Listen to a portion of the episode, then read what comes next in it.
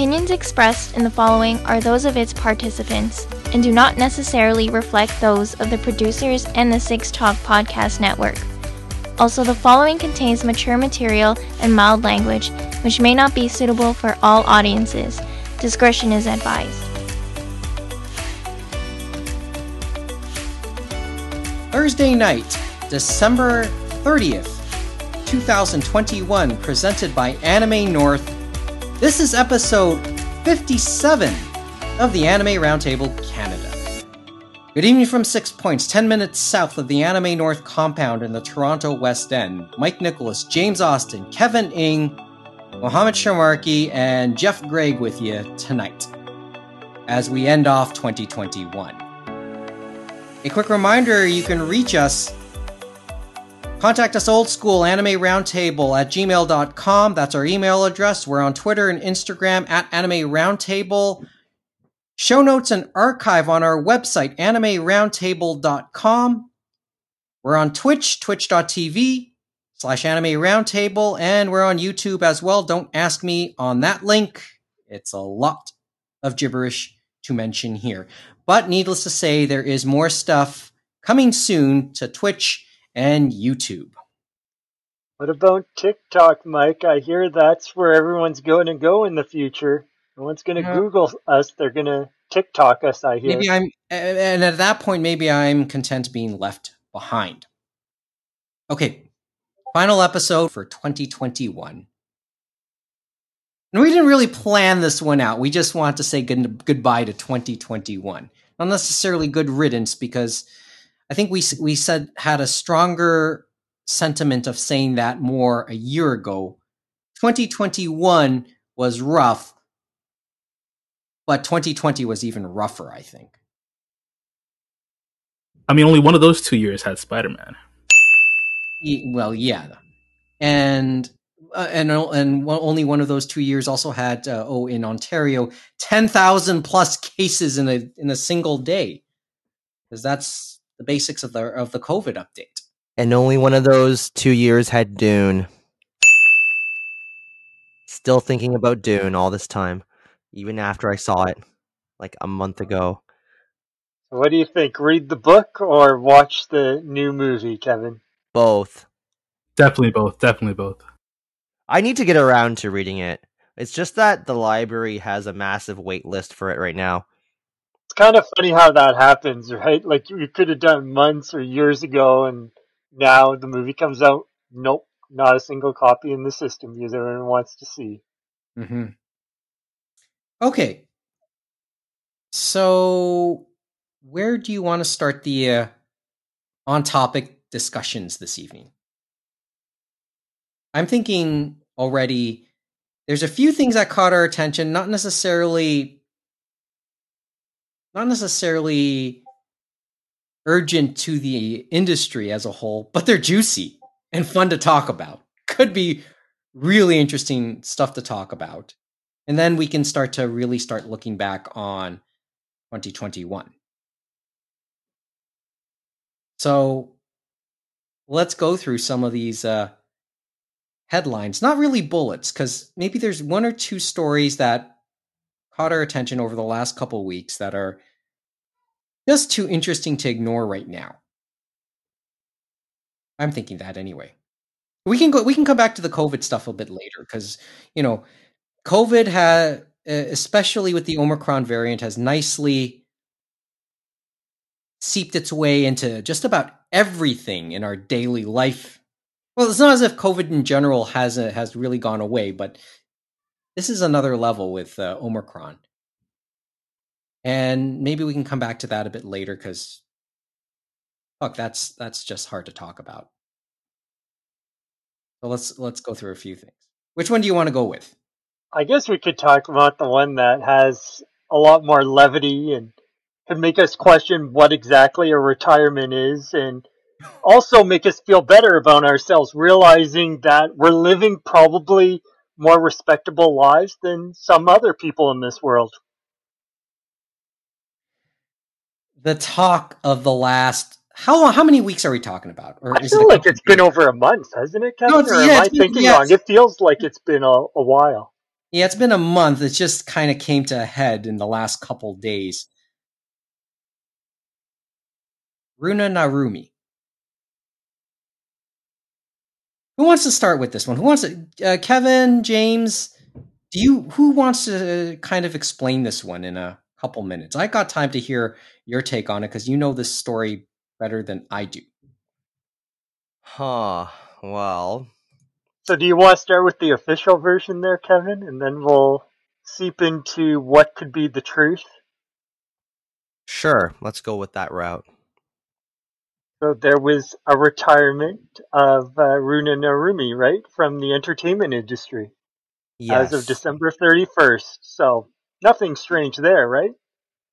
Uh, nothing particularly strange from the get go. Uh, the official reason was that uh, she is in poor health, and uh, given the events that occurred beforehand, I can imagine her health taking a hit, truth be told.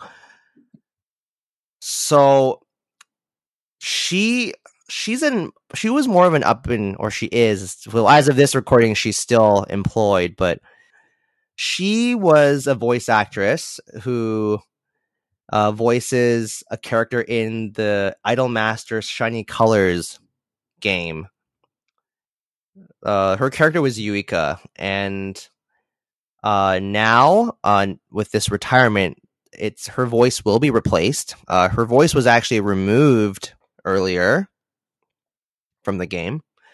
And I think they're aiming to have her voice fully replaced by April. Now, she was actually on hiatus in mid October. And so, yes, this was due to poor health. And, uh, and then later on, a few days after October 15th, it was announced that she would no longer be part of her unit in Idolmaster. And this actually affected the group because uh, they were supposed to have had a album that was going to be come out, but that got canceled. And any event that was related to that album release also got canceled. Now, she also did a couple of other minor roles. Uh, she was apparently in interspecies reviewers. But so the thing is, is that if you delve deeper into this story, you'll find out that uh, the reason why she was put on hiatus coincide well not the reason why well it's probably the reason why but her hiatus coincided with uh an event that happened around that time where it was reported that uh, she cheated on her YouTuber boyfriend at the time. Moku, I, I believe is Yeah, it uh, was the name of the Moko. And, And I believe, unfortunately for him, he uh, this isn't his first dance with uh, a female that I guess uh, he's had issues with uh, women, unfortunately. But this would be his this- third instance of that, unfortunately. but this one uh, definitely takes the cake uh, if you lead, read uh, deeper into uh, what Runa did. So, how would you explain it, Kevin? I'd love to hear your take. So when I first read the comments on Anime News Network, uh, that was when I learned about what happened. So one of the earlier comments in the forum was, "Is this the four times VA everyone's talking about?" And I thought, "What the fuck?" Someone ended up linking another article. Uh, it was this person is named ZZ Top on Anime News Network's forums, but they linked an article explaining how uh, she, in fact, cheated on her boyfriend with another man. And Actually, it was with her ex-boyfriend. yes, that's right. And yeah, it was similar thing of how I found out because it seems so innocent, and then we went into the forums and found out more. But they've named the ex-boyfriend the entrepreneur because this old boyfriend, I guess, owned uh, some different bars around Tokyo and stuff like that. And supposedly she uh, went back to him uh, to be friends with benefits. It sounds like. Yes. And in that article, there was a link to a Reddit thread that also goes in depth on like the play by play, the supposed play by play of the events leading towards this scandal breaking out into the Japanese media. So so there you know she was cheating on him with this entrepreneur. Uh this entrepreneur was seeing another woman and S- several other women. yes there was apparently five yeah, we and, found that out five, which is oof. and then so this one girlfriend contacted uh runa saying that hey like what are you doing can you please stop like leave him alone and oh man reading this part's kind of like it, it it really this is where like my opinion changed a little bit because uh Runa Narumi more or less became I don't know if indignant is the right word in this instance, but basically was I would have said she went divalicious, but that's assuming she's a diva in the first place. yeah, it's Yeah, there was Let's definitely I- she thought more of herself than what she actually was when I think the ball got rolling with the girlfriend, fiance of the entrepreneur of the ex boyfriend Which- that basically suspected him of cheating and then went through his phone and stuff like that and contacted Narumi and asked her, please stop hooking up with my fiance boyfriend, whatever you want to call it. And basically she went nuclear on uh, this uh, girlfriend fiance. And Yeah. it was kind of weird thing about that. Don't you know who I am? And yeah. it's I don't like, want to share him with a nobody like you. It's like, oh man, that's and it's reportedly like- what was said. it- it- Go ahead, go ahead, Mo. I know you want to say something. Wait, what? Oh no, no. I was just gonna say. It, it, I feel like at that point she should have been like, "Well, I'm in the wrong here. I guess I should just back off." But no, she uh she had to pull the uh "I'm famous" card when you're not really famous. Yeah. she definitely doubled down, that's for sure.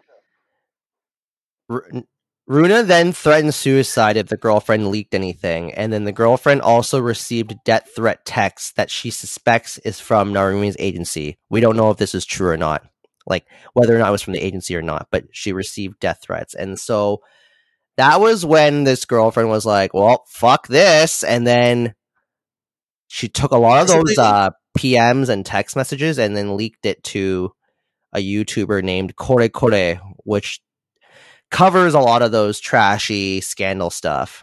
And that was when uh this is when it broke out into the media and uh the the word the trend uh real NTR NTR meaning Netorare it was then trending on Twitter in Japan. And uh, for to those who don't know, uh, Netorare means it's like cuckolding basically, where uh well and it's commonly used in in hentai, but basically it's like you have a guy and a girl and they're in a relationship and then some other some third party steals one of the one of the pa- one of the people in the relationship away usually it's the girl and then the girl ends up enjoying it and then the guy becomes all distraught and and is in despair. That's that's the basic premise Basically, of ntr it sounds like it's, it just sounds like cheating. it's like a- cheating a- is kind of different bec- it's kind of different from cheating. Yes it is cheating but uh it's specifically the fact that like because in to a to a male in a male lens it's like damn my girlfriend's being stolen and I can't do anything about it. Oh my god, it's terrible. And then you just feel kind of bad, but then some people do get off on that. Whereas regular cheating in a, in a air quotes regular cheating scenario is just you just see a you just see a couple you just see two people cheating and you don't really see the third party like you don't see the affected parties like suffering in the background That's okay. I, I guess that's a And I guess part. you can see where some of the people got off, like some of the leaks in that. Like another part of it talked about the February Because- 2021 incident where I guess uh, Moku supposedly went to a streaming event or whatever, and supposedly Narumi invited the entrepreneur, this other guy, to the home they shared. And that's where they did it four times or something like that, which is kind of crazy to believe, to say the least. and this is why uh so i was saying earlier how the f- she was the four times va so then the four times alludes to the fact that he apparently uh they had sex four times in the span of like one day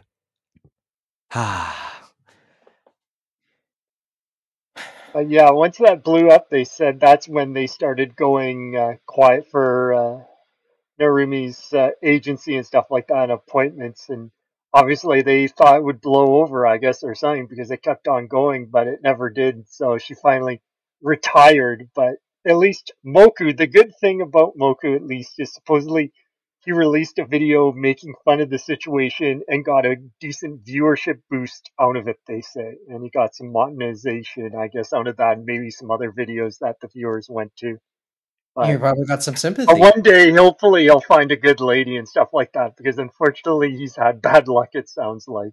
It sounds like he got some sympathy out of this. See, I look at this story, and and looking back on 2021, and not really related. But when I read some of the original comments on Anime News Network without understanding there's a lot more to this story, I was thinking like there was a reckoning for everything concerning Britney Spears earlier this year. This is not that, is it? no This is like you. I don't think we can. Can we paint? Can we paint Runa Narumi as any sort of victim here? Because it just it's it's certainly not flattering. Uh, y- you can say that she is a victim in the sense that she lost her career over this and if this happened in North America there she probably wouldn't have lost her entire career I mean, this is like a this is like a Call Me Too career type situation. no? opportunity, Kevin. That's what they call it in the West. Career opportunity. so then usually in situations like this in North America you do just lay low and then you let it blow over and then you just kind of disappear for a while and then maybe you slowly come back uh, this is actually what Aya Hirano had to do because she was in she had her own scandal that happened years ago and then uh she you definitely don't see her around nearly as often as before but she did still keep a couple of her key roles in ongoing titles but But I would say hers was a very different uh, type of scandal where you could feel sympathy and stuff like that for Aya Hirano. This one is kind of a different kettle of fish, I would say. That's the thing. Yes, in in Runa's case, you could. It's it's a little hard to sympathize with her because she was doing something wrong. She was being unfaithful, and she had her chance to not let this escalate any further, and she did not choose that route. And then Tried to be a little too big for her britches, as they say. and so uh and because this blew up and because she's not as established you could see that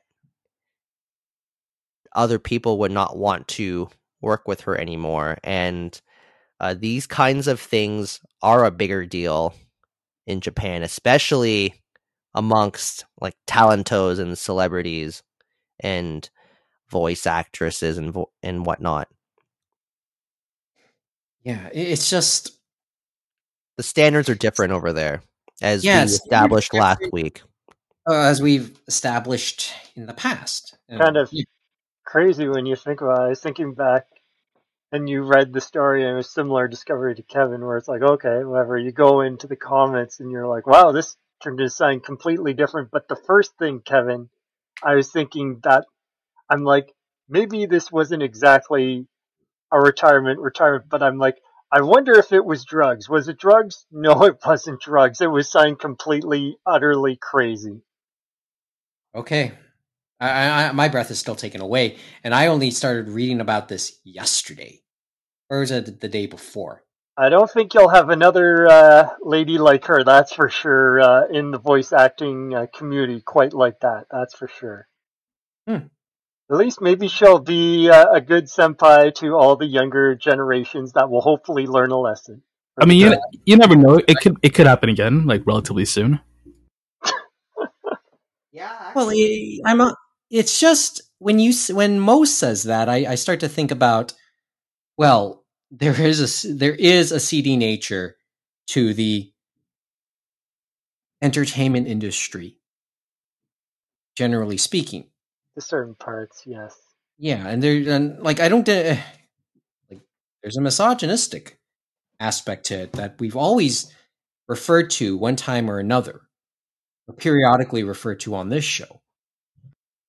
And I- and I think about that here, but it, it's just so hard. Like, if this was a guy, would we be saying a lot of this stuff? I'd like to think I'd like to think that guy would probably be raked the same way. Well, it happened to Tatsuhisa Suzuki recently. He lost many of his roles. And who did he cheat on? He he had Lisa as a wife and he still cheated. Well, supposedly the cheating culture in Japan is uh, a big thing. I've heard because they Yes, have the ability to do it a lot easier than us and stuff like that with the love hotels and the clandestine meeting places and so on and so forth, from the work culture. So How do you cheat on Lisa? Of all people. What is wrong with you? It's just the way it goes. It's like we'll never understand it. Just like the fact that hopefully some of the bad karma went to that uh, one guy, the entrepreneur, because it's just like, what are you doing, dudes? Karma's got to knock that guy down sometime, right? Mm-hmm. So do you did you learn anything, Jeff, from this travesty? I'm not sure there's anything to learn. It's it's celebrity gossip. It's celebrity gossip, It and I guess to us regular people, it's entertaining. Just just lead a respectable life, and you know what? Uh, somehow things will work out. I don't know. Uh, It's a juicy. St- Needless to say, this is kind of a good read, but and and you can guess that there'll probably be some. Uh, I, I don't know if we'll hear any more exactly from this story, but I could foresee some sort of parody, some sort of storylines, fiction. Reads okay. Re, it reads like good fiction, that's for sure. What's kind of sad is that she is being memed on now. Yes. Do do we need to to get into detail with that? I've Well, we already explained the.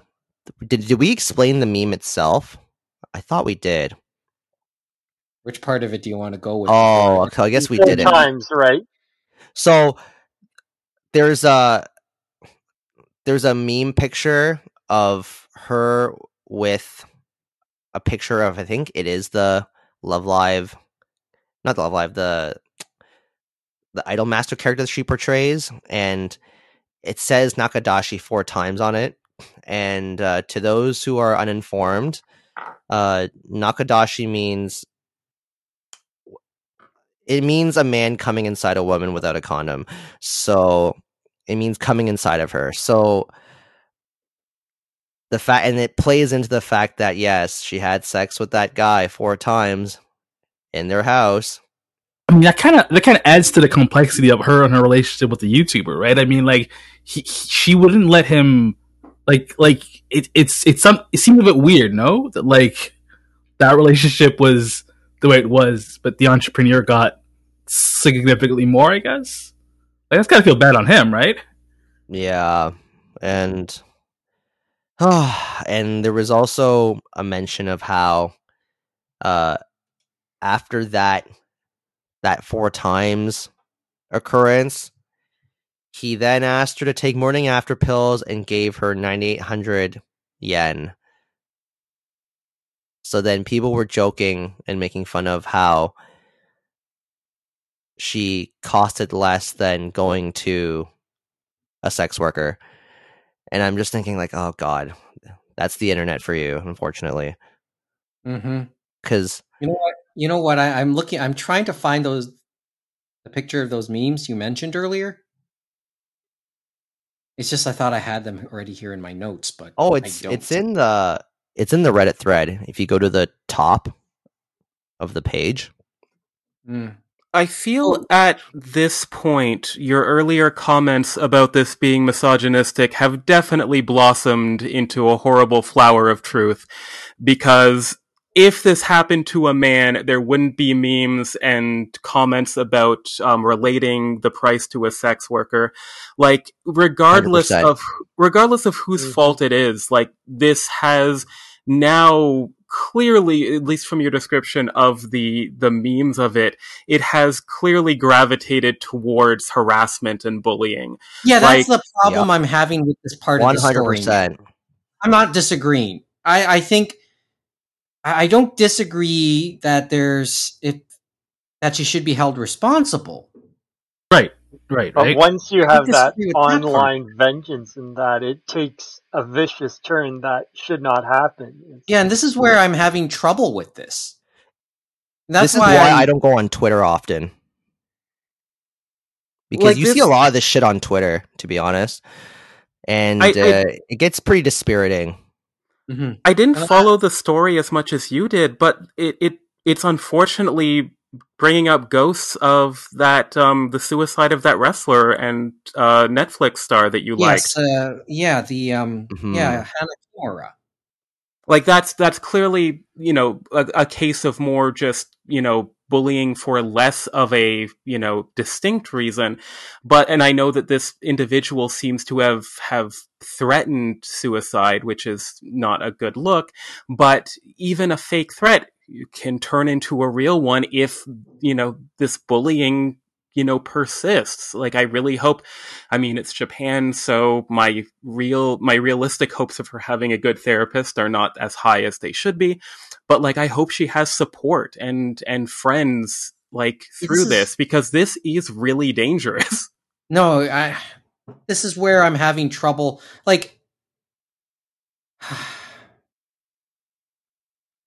yeah, I mean, I as I said, I read the comments, and it sounded like a lot of the commenters wanted to throw her under the bus. And there's well, they something didn't to want to. They already did. Yeah, and, and then more than and then I read that, and yeah, there's it's not flattering. But at a point, when is it enough? According to the internet, it's never enough. Or they'll find something new to pick on. Maybe that's the that would be the good news, but be tough for the next person then. Definitely the mob with pitchforks and But let me let me correct that. It's not not tough for the next person. It's tough for her, whoever she that next whoever she is. Because almost certainly it'll be a woman.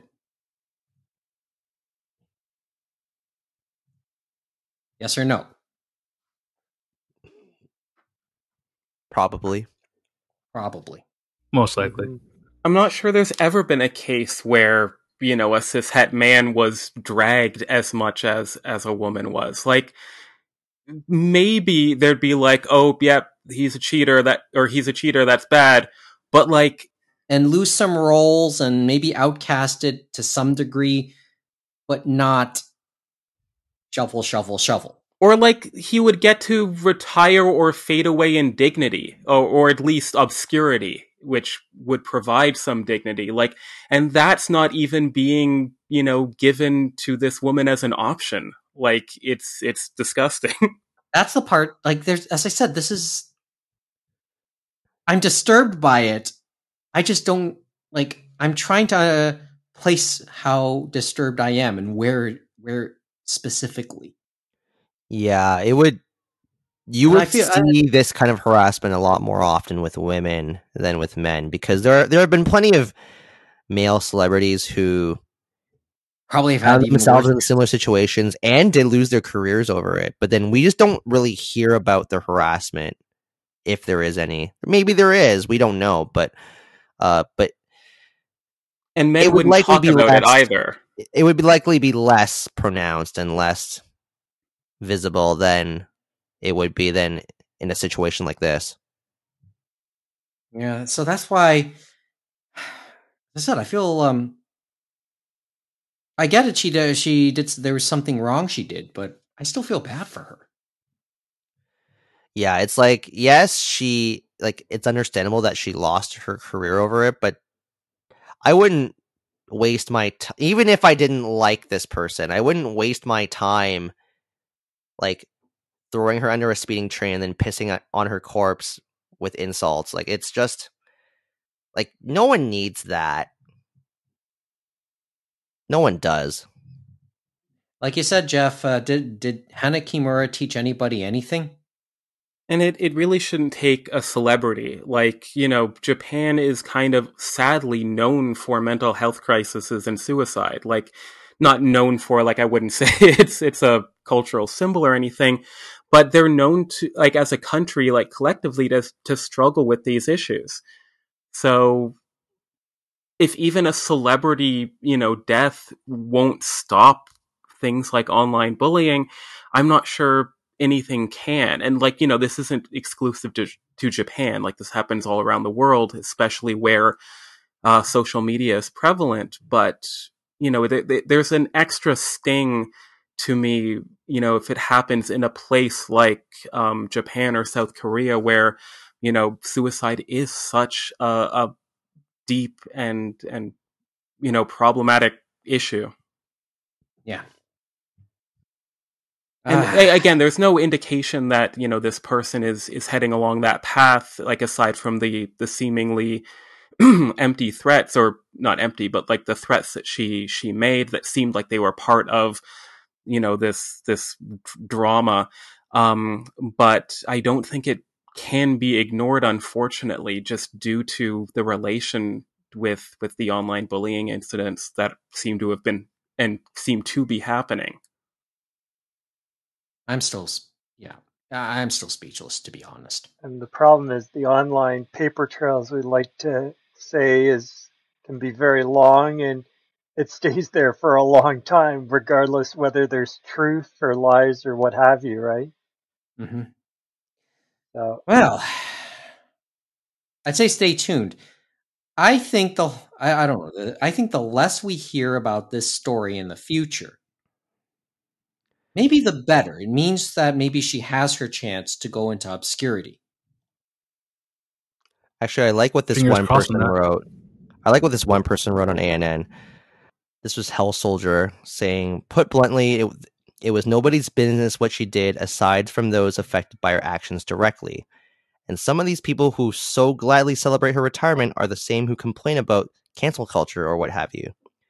They've lost their moral standing forever, not that they've ever had it, since they were always selective about the matter. Aruna Narumi only got this for one reason and one reason alone because she is a woman.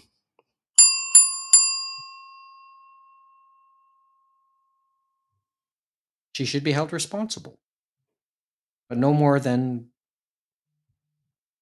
that, really. So that was your fun story for tonight, Mike. What's the what's the serious one?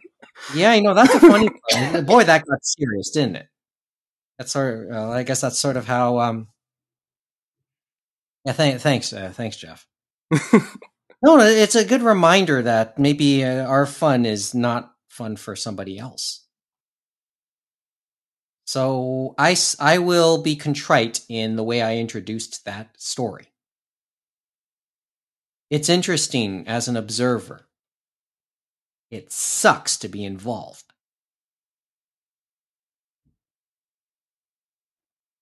So, uh, you know what? I'll be, but as I said, got me. I, I have to be contrite there. So, um, yeah, thanks for uh, keeping me in check on that one, Jeff. Do you want to get to, to something a little lighter? Just a couple more story. Uh, like, is, is there one story we worth mentioning here in this small list that uh, came up that's maybe a little lighter than you that? Want a, you want a better story from Japan? You can say that uh, conventions are coming back over there too because they said uh, Comiket's uh, starting to get going, I guess, uh, this week, uh, and it's new, I guess, uh, COVID form, right? And the attendees are, I guess, uh, paying for the privilege of getting in since they've never had to do that. It's been two years since uh, the last one almost, and they were taking pictures of the site the night before because remember before they had people camping out to get in there before, and there was not a soul there, and they used to have the stampedes of people for the first train, and they had people come for the first train, but they said uh, it wasn't uh, as bad. It was just uh, like a morning, a regular morning rush, I would say, from what I saw. It wasn't like a riding of the bull, so to speak. but it's interesting the ticket pricing, the way they're doing it for this first time for attendees, because I guess they said they have two tickets, one which is early access where you can get into the venue at 10 a.m. and it's 5,000 yen. And then the general ticket, which just means you get in an hour later at 11 a.m. and it costs about uh, 2,000 yen. So that's a 3,000 yen difference, which is kind of crazy for an hour.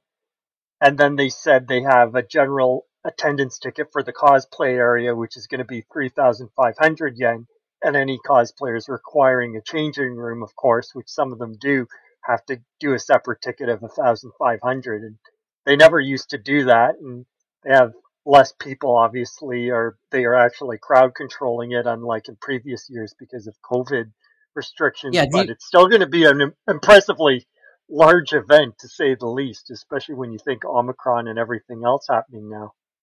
Yeah, do you think the uh, the tickets are meant as one a deterrent uh, to encourage so to encourage social distancing and crowd control, or do you think this is just a means to recover recover income? There's a bit of that, I think. I know they said before we went through this whole COVID thing, remember we had the Olympics, Mike? And that the Big Sight was going to be used uh, in the Olympics and they were making Olympic modifications and stuff like that to that so that they were going to either have to move to different parts of Big Sight or move somewhere else. So they were going to do a small ticket, not to this degree, I think, but to a certain degree they'd have to pay. And they had never had to pay before for attendees. I'm guessing how Big Sight always made their money was through sponsors and through the people that get the tables for the dojinshi and stuff like that and the corporate tables. So that must have been quite a bit of money. So it's interesting that they even got people to go for the uh, ticket prices and stuff like that because I know for a lot of Japanese uh, people, uh, for some of the items they buy and stuff like that, if it's a small price increase, they may just cut it off and say, "Nah, I don't need this." Like they have that set price mentality, right? There's that deterrent. It's Well- it could be a, a like uh, I'm not going to say sign of things to come because I think it's just another thing in that in in that uh, pot. There isn't. I don't know. It, this this doesn't. Um, I mean, it, I have no clue really what to say about this. I could see it being paid from here on out. Yeah, like I could see them if they do enough, they might try to do a more paid and get some more revenue because definitely there are definitely costs to running a massive event on that scale because it's just like a ridiculous amount of people. I don't know how they did it before because it just looks like a zoo almost. And it'll probably be, still be a zoo to that to some degree. I could foresee a lot of people wanting to go. Still, it's that type of thing, right? And I'm sure they have like I guess barriers for people when they go to the tables and at certain things and stuff like that. So it's definitely not as normal and I guess that's a step up from what they had before because I guess when they were doing the handshake events and all those other things for the past few years they've been doing that virtually so. And when's the second one supposed to be? It's there's two a year right? The others in the summer? Yeah so they have the end of the year then they have the summer ones so in the summer. Hmm. i guess uh, i guess the summer one will tell you how much they like the system. so the last yeah. one they had was 2019 end of there and then of course we hit covid in march so that's when everything hit the fan, so to speak. And I know the 2019, that's where they were talking about the overnight camping in near freezing conditions. And I think they said about a thousand people were huddled together just to trying to get into that Comiket 95 convention, which is kind of intense to think about a thousand people just so focused to get into one building in near freezing weather. Yeah. Okay. So when does uh, when does Comiket run? This time around? Uh, it should be running around uh, now because they had the actual uh, stuff going forward because it's December 30th to 31st. So we're in the future now, so they're probably already uh, in there in the 31st already. Mm-hmm. Yeah, it's uh, it would be what? It will be just afternoon there actually 31st as we're taping this. But okay. Maybe some amusement, but uh, certainly not as serious as the first story we had. Well, they definitely didn't have what they had in the last in person one in December 2019 because that was where they had the record across four days. That was 750,000 people across three, four days. Three no. quarters of a million people. That's like, what, twice the size of Comic Con? Yeah, it's like you think about that, and they added stuff obviously for the Olympics. So God only knows if we didn't have COVID nineteen, if they were going to try for a million. Who knows? Who knows? Okay. Well, maybe that gives us hope for the future that we'll see Anime North this year, as they say. Well, I uh, will. Uh, more to come on that uh, in 2022, I'm sure. But we do have to finish 2021 first. Okay, I think those are those are some interesting stories to have talked about. I still feel bad about the Haruna and Harumi. That's going to stick in my head for a few for a little while. I'm not going to live that one down how we approached it. But there are other things, and as mentioned at the beginning, it is the final episode of 2021. Kevin, you had an idea to about how we are going to end it off.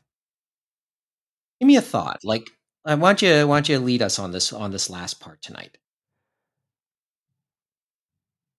So I was thinking about this uh, in the last couple days, and uh, part of this was stemming from how uh, a month, like it's been almost a month since I've seen Dune, and I still think about the film a fair bit and it really did leave uh, a strong impression on me. So I was just wanted to throw this question out there that uh, I was wondering to all of you, uh, was there anything this year, whether it was a news piece or a media, some some sort of media you consume that really left a strong impression on you, and why? Hmm. Okay, well, I guess we go once around the table on this. Dune was yours, but is there anything more anime manga related that you want to bring up, Kevin, to start? Hmm. Yeah. Few things really over override Dune right now in my mind, but huh. I'm trying to think here. Like, well, one recent manga that I read was uh, Ys Eternal Sabbath, and that is by uh, Fuyumi Soryo, who created Mars. Uh, Mars was a shojo manga from the early 2000s that was previously released by Tokyopop and then summarily blew up this year because of TikTok.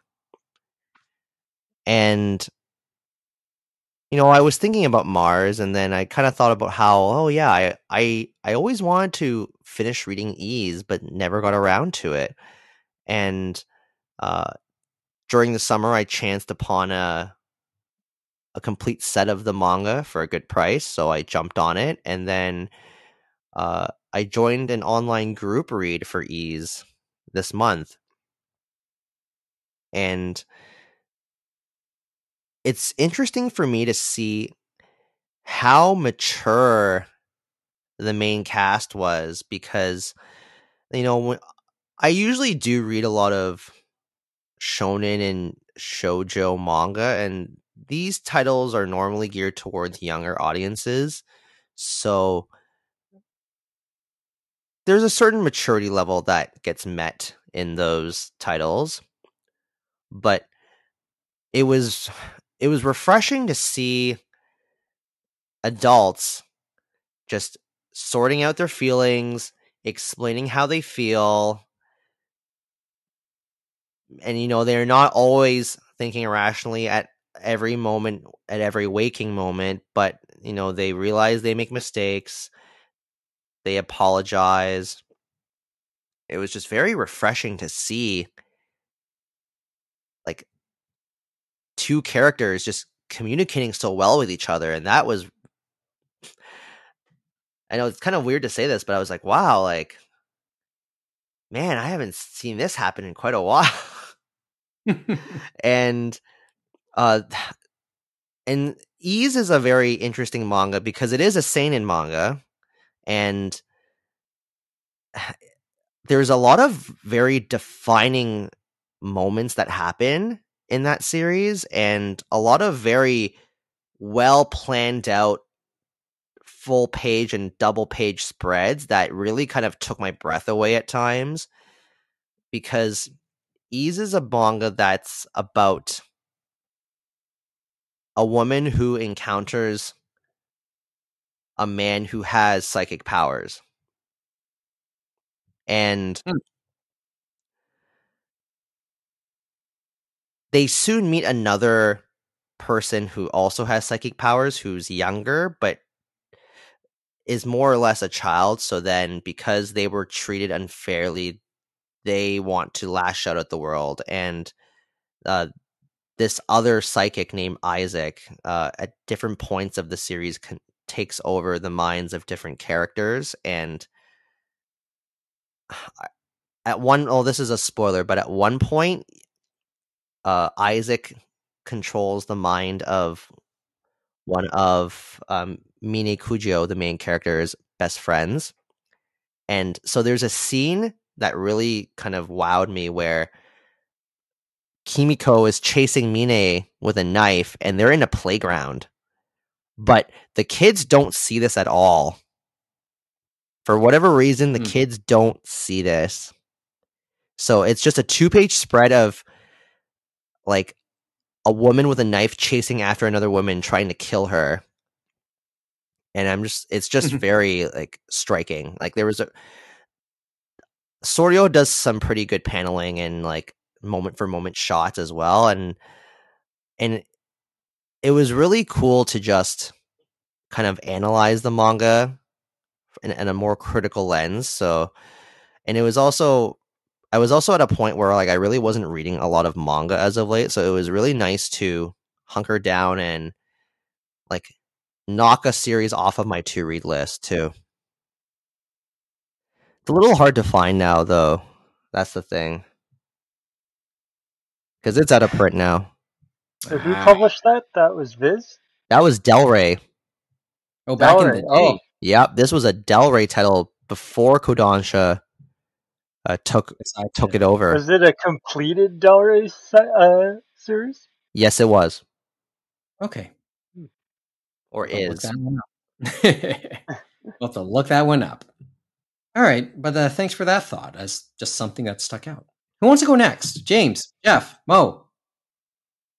One thing that we, you would like to say was a highlight watch. I I uh I really enjoyed uh Cowboy Bebop this year. You, you finally saw it. No, I've, I've, I've, I've seen Spider it. Man? I you were I talking mean- about Spider Man I, all I. I I feel like Spider Man is kind of like uh, like you know not topic specific based on the podcast we're currently on. Well, I know, if it really if it really wowed you, I don't see why you can't talk about it. I mean, you know, it was good. Just you know, I I, I, I think I enjoyed the experience of watching Spider Man more than I liked the movie Spider Man. I see. Okay. Because for me, uh, yeah, there wasn't much of an experience to do, and aside from the fact that just the, the music and the sound was amazing. Like the the audience was for me was fairly quiet, whereas with Spider Man, I can imagine the crowd being riled up at points. Very much so. I mean, I, I, has anyone else on the panel seen it? Jeff, I know I have maybe. had the chance yet. Not yet. Uh, Not yet. maybe at some point. I kind of But want to see it now because of Zendaya. Now that I've seen Zendaya in Dune, because I actually had no clue who Zendaya was prior to Dune. Now, now you do. She's more than Tom Holland's girlfriend. hmm No, no, no, no. Uh, it's the opposite way around. He's her boyfriend. Yes. Okay, so what do you want to say about Cowboy Bebop, though? Oh no, I, I really enjoyed it. I mean, I enjoyed the the lead up to it, the the while it's happening, the debacle afterwards, the cancellation, the whole everything around it. It was one of those things where it's like an event. They could only. Oh yeah, and now to clarify, you're talking the live action, not the anime. I mean, yes, exactly the live action. But I just it was it was just an event, you know. It was like the lead up, the hype, and then you know what we got, which I liked more than others, but still.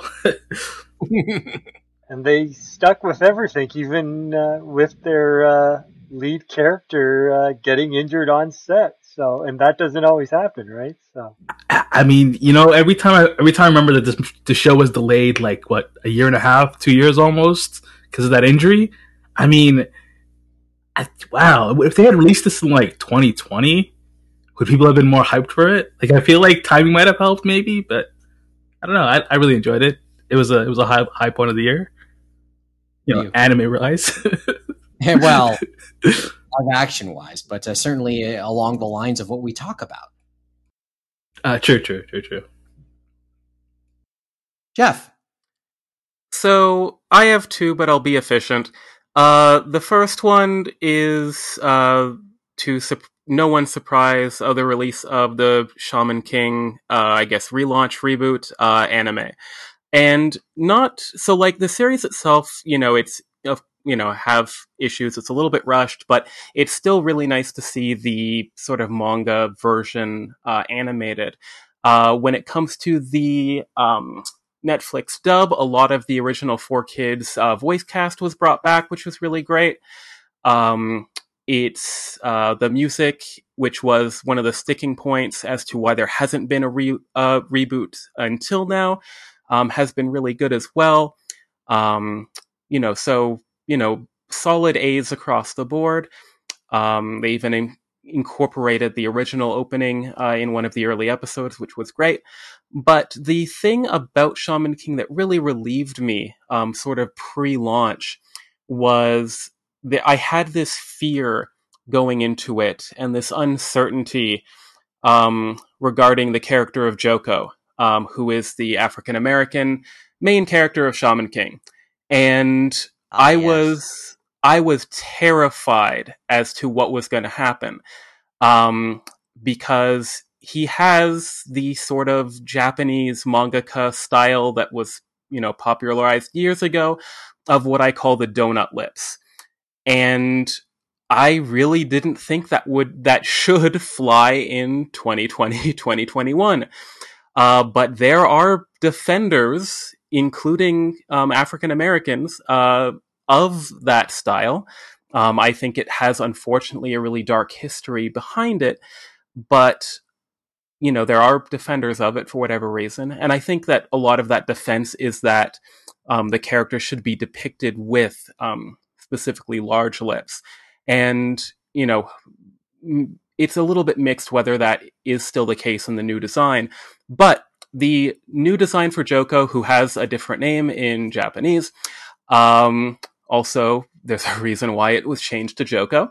Uh, they the the lips are you know not depicted in that donut style um, especially for profile views um, they are still you know there's still fullness to them but you know it is now respectful um, as far as the art style um, which was a huge relief um, to me uh, you know, and I'm I'm so glad they did it. Of course, there's going to be criticism. I don't care. I think it was definitely the good call.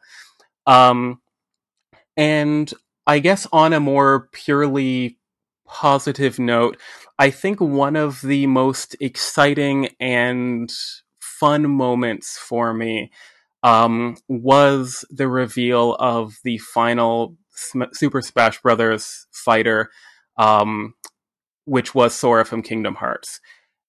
I never was the biggest Kingdom Hearts fan. I've never played any of the mainline games. I remember seeing a commercial on TV. It's an old technology that uh, some of you may remember for Kingdom Hearts on the PlayStation 2. And I was so excited for this game and I didn't have a PlayStation 2 at the time. I eventually did get a PlayStation 2 but never even bought Kingdom Hearts. But I'm not even the biggest Disney fan, but there was something special about this game. Um, I had the openings, uh, Japanese and English on my mini disc player or burned CDs. Um, there was something magical about this franchise and the impossibility or seemingly impossibility of a Disney character joining this video game celebration. Um, you know, it, it seemed, very slightly possible, but you know, how could it happen? And when that trailer started and it became more and more obvious that the final character was going to be Sora, I was I was excited, despite the fact that I don't think I've I've turned the game on, even though I have all the DLC.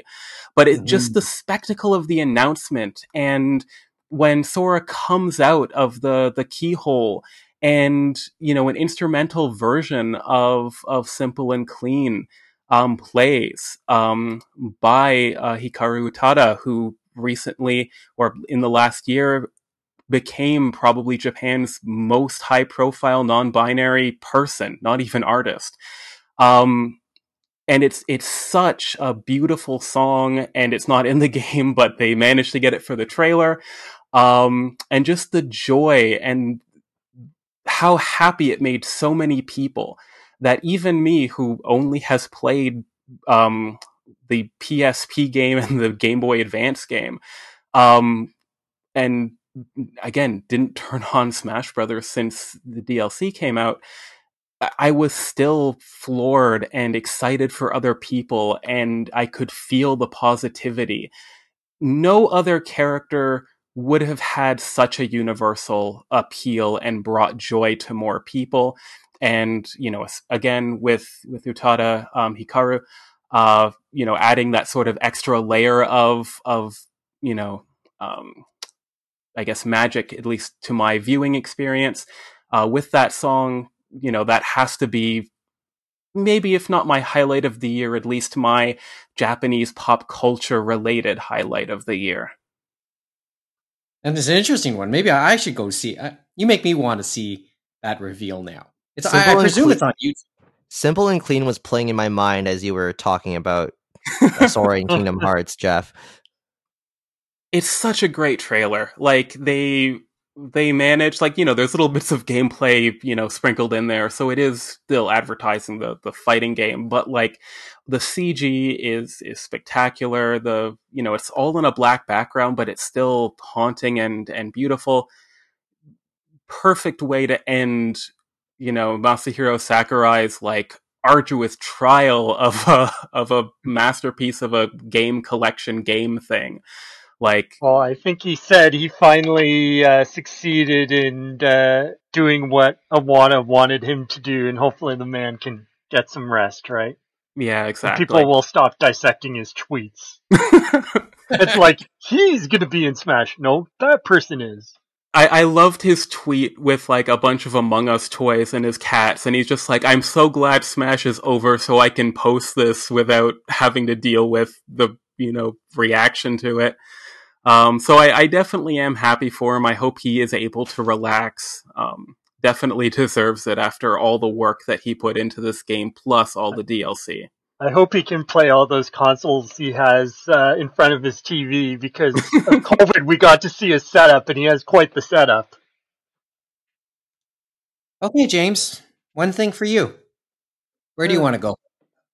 There's thinking about there's many things to think about. I think about last year how I was thinking about the big thing to me. I was looking back and I had talked about remember earlier in 2020 I got hyped over the PC Engine uh, Mini and it was great playing those old games and stuff like that. And it makes me think going into 2021 and I was looking at uh, one series and then uh, a book looking at uh, retro uh, Japan games. So on the book side, uh, there was Japansoft and Oral History, uh, which was released by Read Only Memories. It's a boutique uh, bookseller uh, of video game books and stuff like that in the UK. But Japansoft and Oral History, they did a compilation of interviews and they did some new interviews for this. It was based off um, three volumes called uh, "The History, the Untold History of Japanese Game Developers" by John uh, C's Panic, I believe his name is. Sorry if that is wrong, but uh, he did a that off of a Kickstarter. But uh, he went to Japan. He did these interviews with these different uh, Japanese game devs.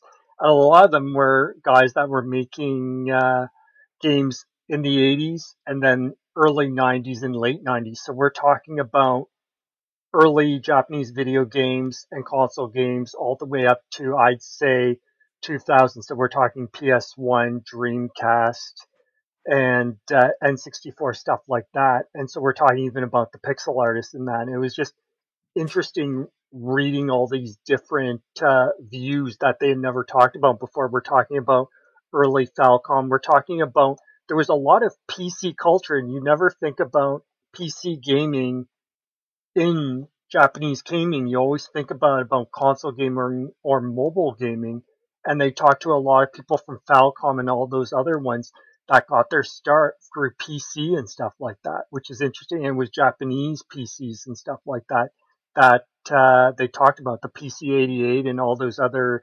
variations, which is just absolutely insightful and stuff like that that you never would have uh, heard from. And it's like these crazy bubble era stories right? Because during the 80s like things were just kind of crazy. Hmm. but that's it? uh, the last one uh, if you want uh, that was commemorating uh, this year is Cotton uh, celebrating 30 years and so hmm. they had quite a few games come out this year. So they had uh, the Western version uh, that was the remake of the first game, uh, Cotton Reboot came out, and that was on Switch and PS4, and I played that in spring. and that was fun. They then had uh, the Saturn uh, Tribute uh, edition that came out uh, over here digitally in Japan physically with Cotton 2 and Cotton Boomerang, which was fun to play, even though they had some emulation issues. But the Saturn is notorious for that. I think they're fixing that uh, in a month or two. And then uh, as well decided to release uh, two digital ones only, but uh, Con 100%, which was, I believe, SNES uh, Cotton game, and then uh, the Cotton Panorama game for uh, Sega Genesis that had never come out here on PS4 and Switch. That one's interesting because it's like Space Harrier, so it's kind of 3D like. And so it's interesting. It's not a regular 2D uh, shoot 'em up or shoot 'em up of the early 90s variety where we're not having bullets go everywhere. We're just trying to get the best score we can. And it's great to play those games again. And then the reason why is this week I got in the mail and I've been playing for the past uh, two days or so is from Japan, uh, Cotton Rock and Roll. And so this is the newest game in the series, the culmination and the celebration of 30 years that Success decided to release. And you can tell they really put it in there. They have all the elements those older games had for the regular stages. Plus, for Panorama, what they did for the bonus stages is they did that Space Harrier greedy aesthetic to go through.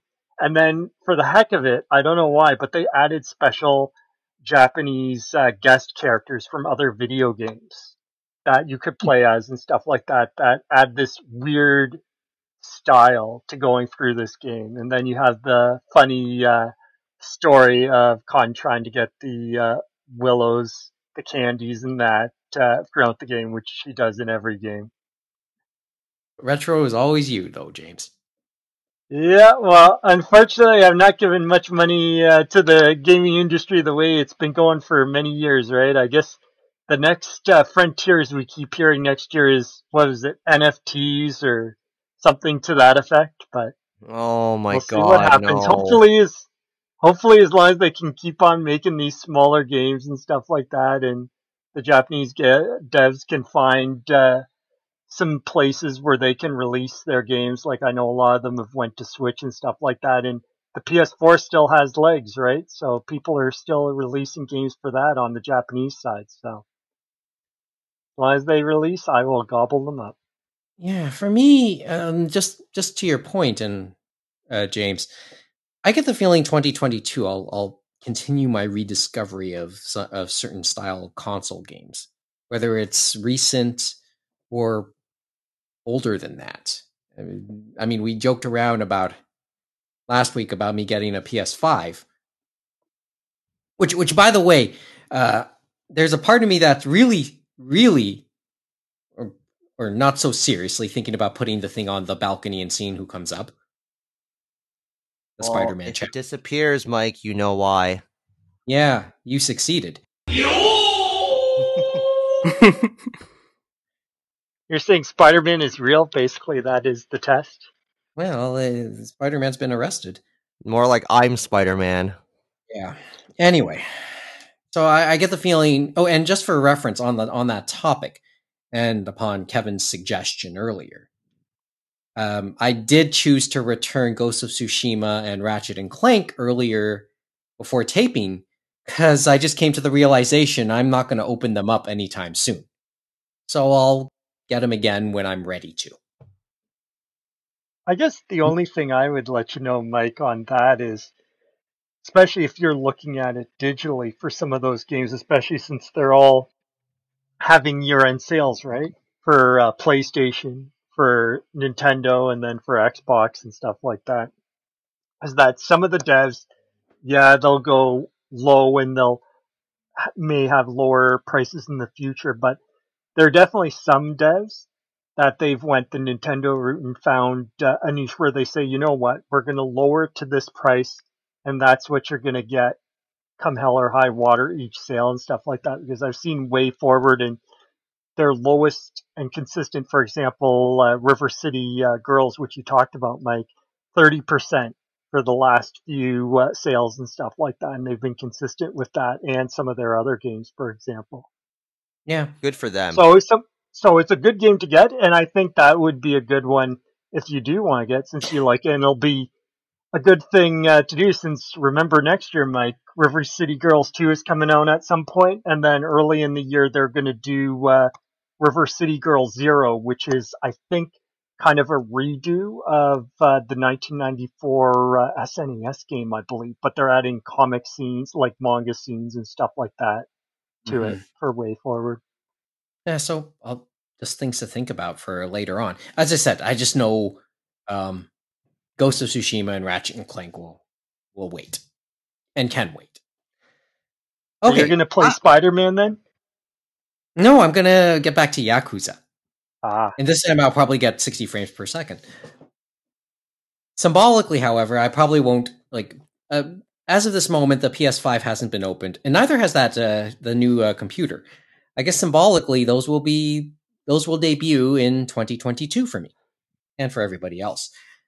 But looking back on 2021, if you're gonna if you're gonna ask me one thing I'd like to mention, it's sort of a, a journey going back to the past and helping me discover something, albeit a few years back, something from a few years back, more specifically. When I did that on my mind and told the story of Kozo Murashita and his song Hatsukoi and how it had been covered numerous times and how it found itself on a couple different anime soundtracks. In the process, I dis- I discovered Tsuki ga Kirei, the 2017 romance drama, and eh, anybody who listens to this show and enough and has listened to me enough over the years knows I can be a bit of a sucker for romance anime. Kimagure Orange Road, Maison Ikkoku, most notably. They might be, or arguably, in my own top five. Plus, uh, one other title which we mentioned last week and will not be mentioned any further, at least in this episode. Itsudatte My Santa? It was awesome, by the way, in comparison. Love Hina and Love Hina is and Love Hina I know it would be up there in terms of early aughts stuff. Late 90s, early aughts. Toradora probably up there in late aughts. Tsuki ga I would always argue, probably would be something in that range, albeit albeit uh, more of a drama, but for mid to late 2010s. And it, watching that story and watching it on Crunchyroll, the the way it went is stuck in your head, and it was such a, to me, it was such a simple story. Didn't try and be comedic. Didn't try and be slapsticky, supernatural. It was just a simple story that ultimately, like it was, it was the, it was really slice of life to me, and I really appreciated seeing that. So that's the one thing that stuck out to me. Nothing spectacular. Probably nothing that uh, it's not a huge franchise by by any stretch. But I certainly enjoyed it and certainly enjoyed the investment of the 12 episodes in watching that. And there but that's that's really all I got to say. If you're going to ask me on one thing, and there was a lot to have watched in 20, uh, 2021 because heavens knows I had the time to watch it whether it's the uh, JFF Plus or discovering a few more things on Crunchyroll or going through Demon Slayer and seeing what all the hype was about. And I've yet to see the movie, strange enough, but I guess that's on the on the queue. Well, you can just watch it on Crunchyroll now because yes, the movie is now broken up into episodes. Well, and the movie itself is there too. So that's an option. It's just that once again, I probably haven't given myself the time. Just as much as I haven't given myself time to continue Yakuza. No matter how much I've talked about it, it didn't get touched at all in 2021, and I hope that'll change in 2022. But uh, let's finish up 2021 first.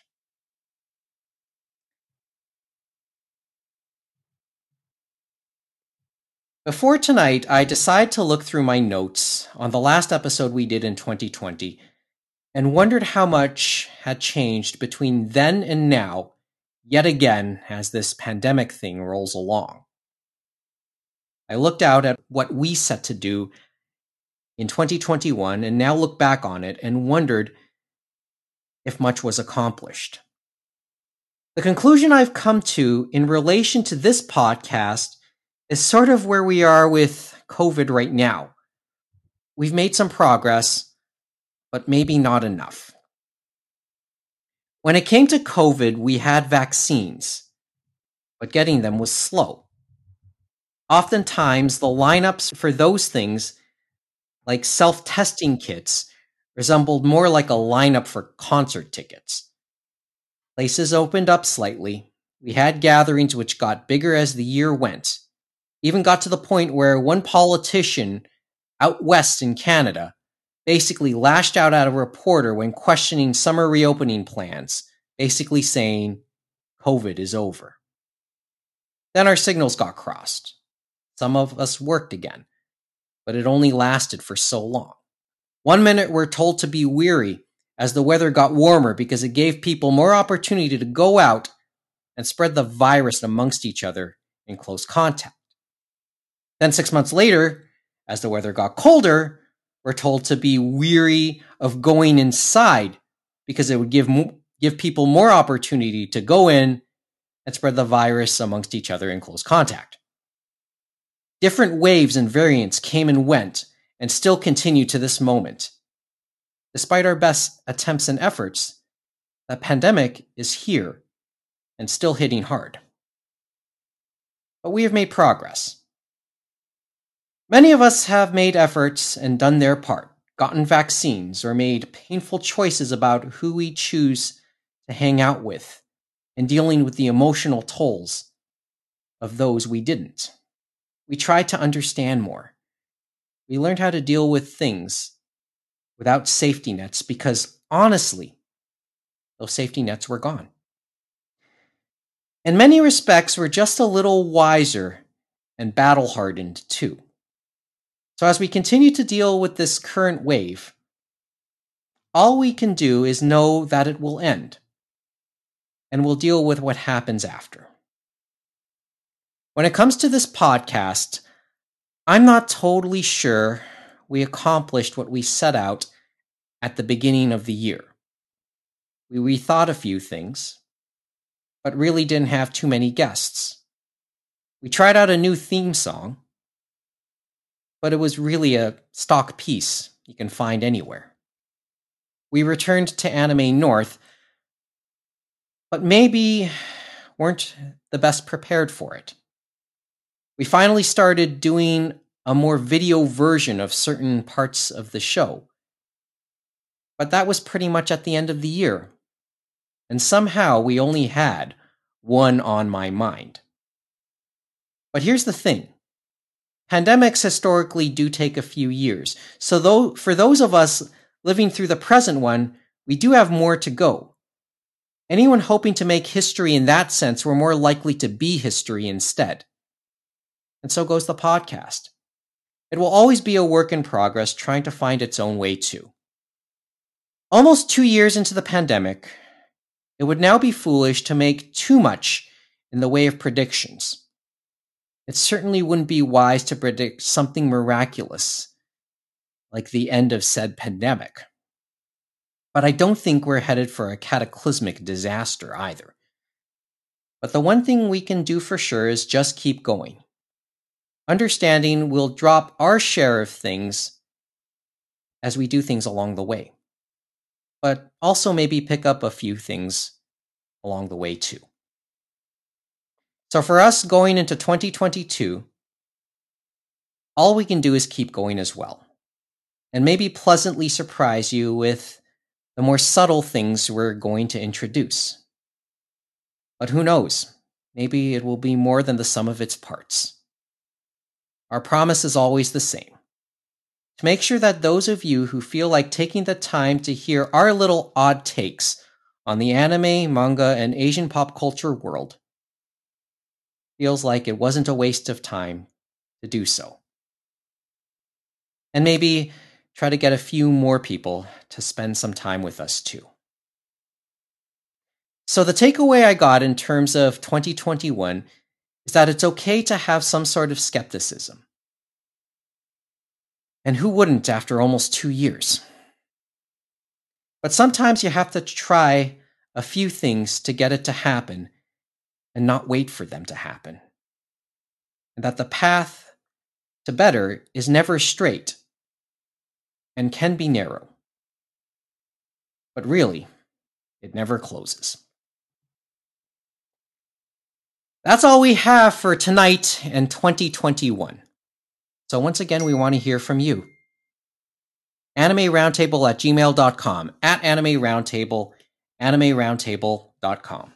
As always, word of mouth is always appreciated, so tell your friends about this show if you think they'll like it.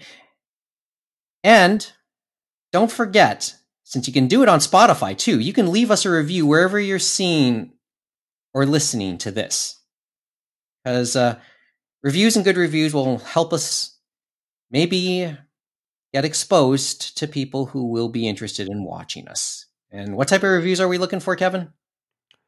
We're looking for five star reviews because that way we can become more visible to people who are looking for anime podcasts to listen to, and it will bring more awareness to us if so. So, if you do listen to us, please take a couple minutes of your time to give us that highly coveted review. Thank you.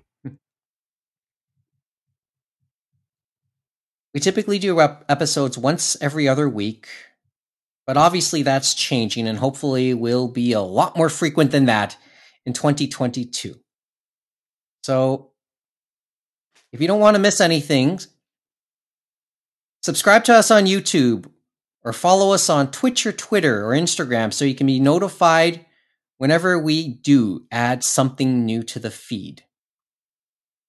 Also, in the meantime, subscribe to us wherever you get your podcasts and check out our playlist on Spotify, which has music inspired by many of the things we talk about here. So until next time, that's it for 2021. Thanks for listening. Yoi otoshi o umuke kudasai. Cross safely into the new